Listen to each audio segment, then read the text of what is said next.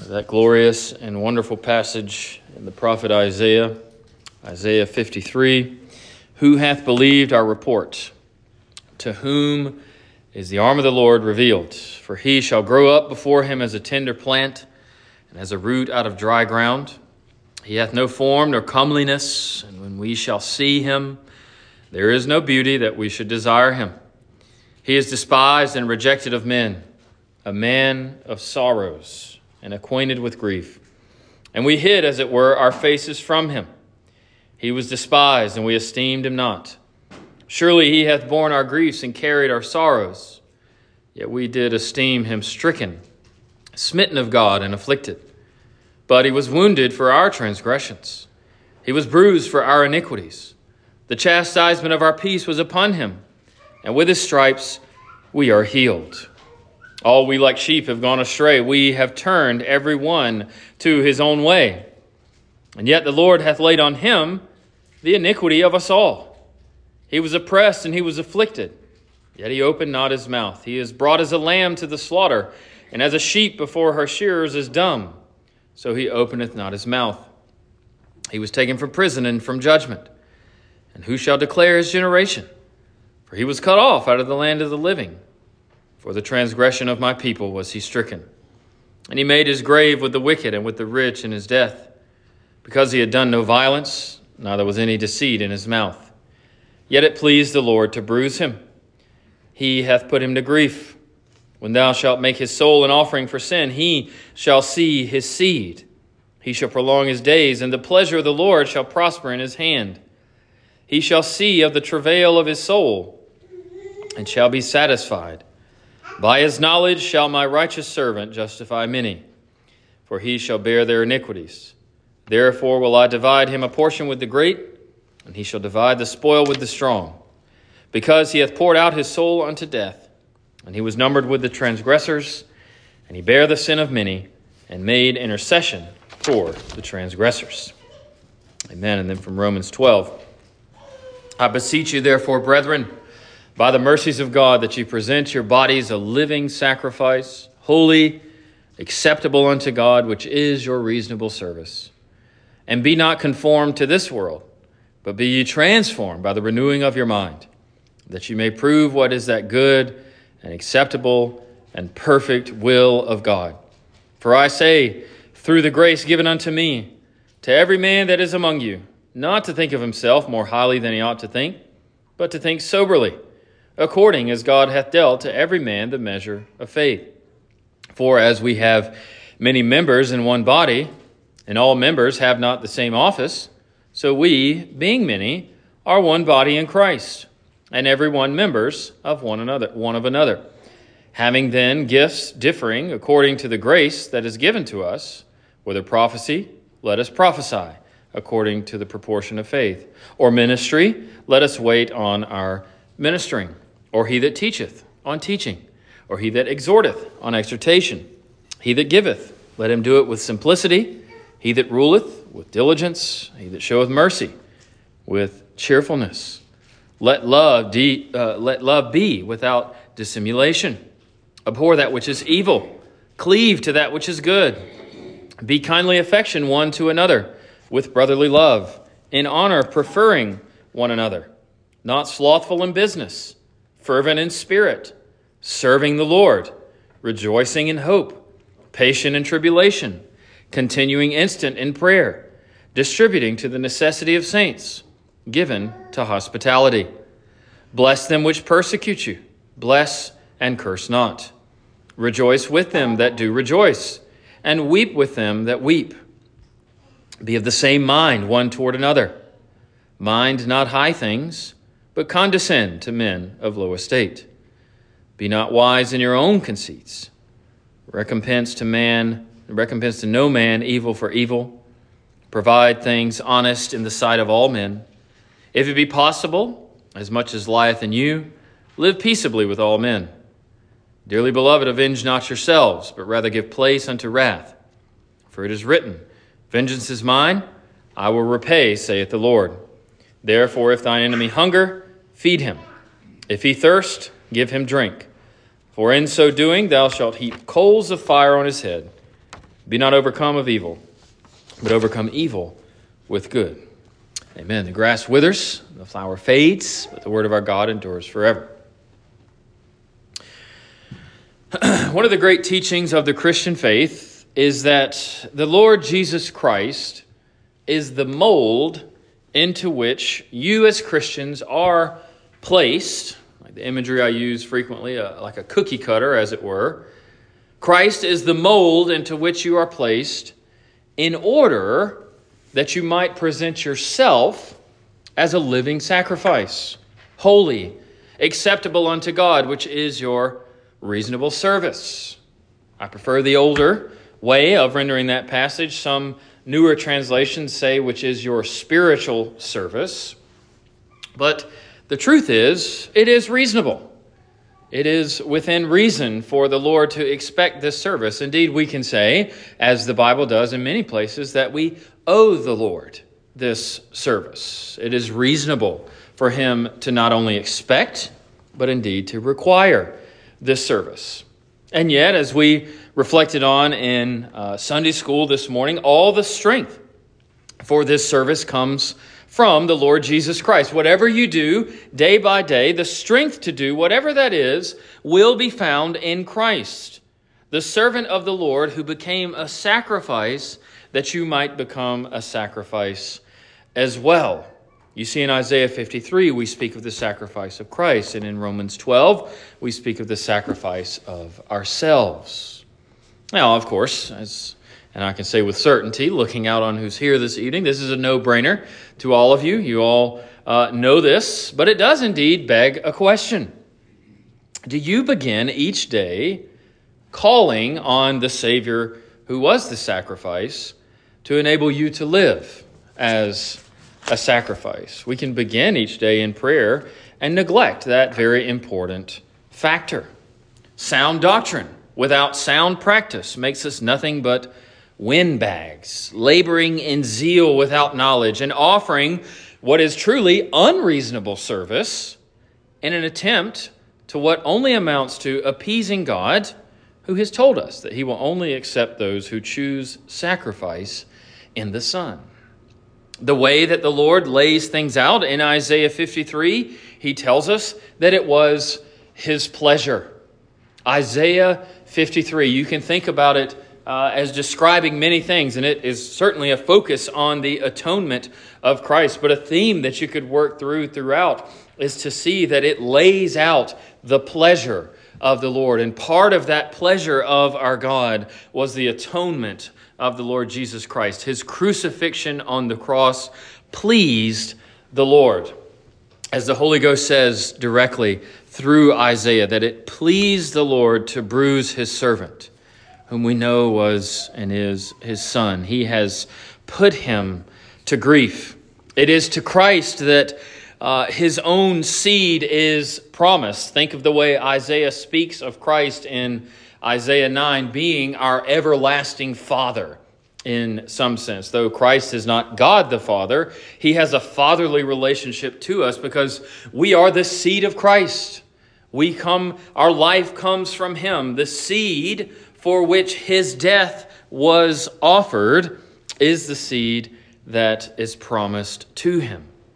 The pleasure of the Lord is found not only in his bruising of his son, but also in his living again. I believe the resurrection from the dead is spoken of indirectly, but uh, um, present nonetheless in this text that Christ's resurrection is spoken of, that he lives, that his days are prolonged. Though he died, though he was put to grief, though he was bruised, though he was chastised, yet his days were prolonged. His days are not only prolonged through his resurrection, but also through his people as he lives and moves through us. He does live again that it might be said that these things are accomplished in his hand. Did you notice that in that verse? The verse that begins, It pleased the Lord to bruise him.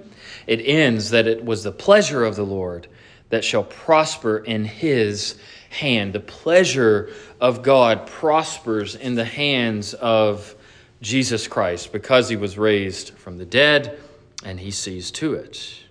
We're also told that Christ will see or receive the reward of his suffering, as Psalm 2 speaks of, where the Father almost beckons the Son to ask for the nations. And the implication is that he did indeed ask for the nations. And Isaiah 53 guarantees that this acquisition of the nations, this purchase of the nations, will occur and be successful through the Lord Jesus Christ. Children, it's, uh, it's almost as if Isaiah is wanting you to see that a uh, exchange, a financial exchange, took place on the cross. That Jesus, just like we go to the store and purchase things, Jesus purchased his people out of the nations. Indeed, he purchased the nations themselves through his atonement. Not only will it come to pass, but it will be satisfactory to this servant, to this one who was bruised and stricken for us. Much like it pleased the Father to orchestrate and oversee the work that his Son does all the way to the cross, we're told in this text as well that this Son, this servant of the Lord, this righteous servant, would be satisfied. And friends, you are a testimony to that this evening. Every time the people of the Lord Jesus Christ gather to worship, his satisfaction in his work is renewed. Part of his satisfaction comes in justifying many. That great doctrine of justification. Christ declares many, the text tells us, not all, just. That is, justified, clean, innocent, pure before God. And this is in light of his bearing their iniquities. And it is because the Lord is pleased, because Christ is satisfied, that his portion will be great. Christ does not receive a meager reward, he doesn't receive a small gift from the Father. He receives a great gift. He is satisfied in it. His portion will be great, we're told. And he is the one dividing the spoil. That is Christ, as we uh, mentioned in our prayers. Christ has been victorious. He has conquered all things, even our sin on the cross, and that victory is being declared. But there's a, a, a, a wake of battle that is behind him. And Christ goes through that wake, as it were, and divides the spoil. He takes his own people out of that remaining. And Christ, having triumphed over all principalities and powers through his cross, we're told he spoils them. That is to say, he draws out what he has defeated. Uh, uh, he draws out of what he has defeated his own uh, purchase. He goes through the heaven and the earth, not simply proclaiming, but indeed he has accomplished his victory, and he has begun his work of taking the spoil of the enemy. Isaiah 53 gives us another reason why this is the case, why this was the pleasure of the Father, why this is satisfactory to the Son. It is because he has poured out his entire self unto death. The King James uses the word soul. I don't know if you've ever thought about the various ways that Christ was afflicted on the cross, but his affliction penetrated even unto his own soul. Do you even think about the fact that Christ has a soul? He's a true man, right? He has a body and he has a soul. He has a divine nature. He has the Holy Spirit and all those things, but he has a soul. And his death entered into even his soul. That affliction, that uh, punishment that he bore for our iniquities that Isaiah speaks of, it touched his soul. It did not overcome him, but indeed he did die and the pain reached unto his soul. His pouring out of his soul, as it were, as, as if his, his soul is a drink, a drink offering like Paul speaks of. Christ's soul is described as being poured out. And this chiefly occurred as he bare the sin of many and made intercession for the transgressors. This intercession that Isaiah speaks of is not the intercession that Christ is doing right now, but that which he did in his earthly ministry that culminated on the cross, that he was interceding for us. He was between us and the Father, even in those moments. Christ's intercession for us did not begin in his ascension, it expanded, but it began before. As we know in the right teaching of the Scriptures, There was a mediator even in the Old Testament. He was the mediator by promise, but he was the mediator nonetheless. We now live in the age of fulfillment, in, in the New Testament age, when that mediator has indeed come to be and taken flesh and dwelt among us. And this morning we spoke briefly uh, in, in Sunday school again about the fact that outside of Christ we are enemies of God. Not just alienated from communion with Him, though that's true, but His very enemies. And when you read passages like Isaiah 53, is it not clear why this is the case? The arm of the Lord that's described in verse 1 is Jesus Christ Himself. He is the power of God shown in its greatest fashion. And yet, He was despised. He is despised. He was rejected. He is rejected. He was a man of sorrows, and he is, is still in some sense. He was acquainted with grief, and he continues to be. But what did we do? Don't separate yourself from the we or the our of this passage, because when you do that, you remove yourself as a recipient of this payment that Christ made.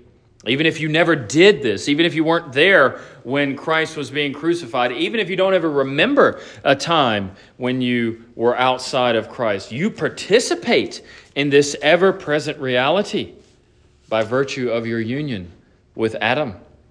We joined in the rejection of Christ. You are part of this we. And the dangerous temptation of sin is to dance before the cross as that we once again, or that our. When he has borne our griefs, he has carried our sorrows, and he was bruised for our iniquities. How could we respond this way? He was the one who bore the punishment, not you. He was the one that was wounded for your transgressions. Children, those sins that you receive spankings for, Christ atoned for those as well. His death was for you, just as it was for me. He bore the pain in his own body for your healing and for your peace. Simeon, in our New Testament text from this morning, could only depart in peace because of the blood of Christ's cross. So, in closing, I want to give you three things. One, to know how indebted you are to the Lord for the cross of Christ, because without it, you are nothing. Without it, that punishment that he bore remains upon you, and you will take it up in eternity. Second, know what unbelievers are refusing. Know that they participate in this we and our as well. That they are those for whom Christ was bruised and wounded, and that the Lord is angry because of their rejection of what Isaiah calls his pleasure. And third, in like manner of Christ, enduring all things for the sake of the elect. Paul says this as well in his epistles. I endure all things for the sake of the elect. Where is he getting that image from? He's getting it from Christ himself, the one who has died for the elect. And I would wonder if Paul is taking up that imagery, if we too ought not to take it up for ourselves that we endure all things for the sake of the elect. And I wonder how close we are to living out that reality. How close are you to doing it in your home?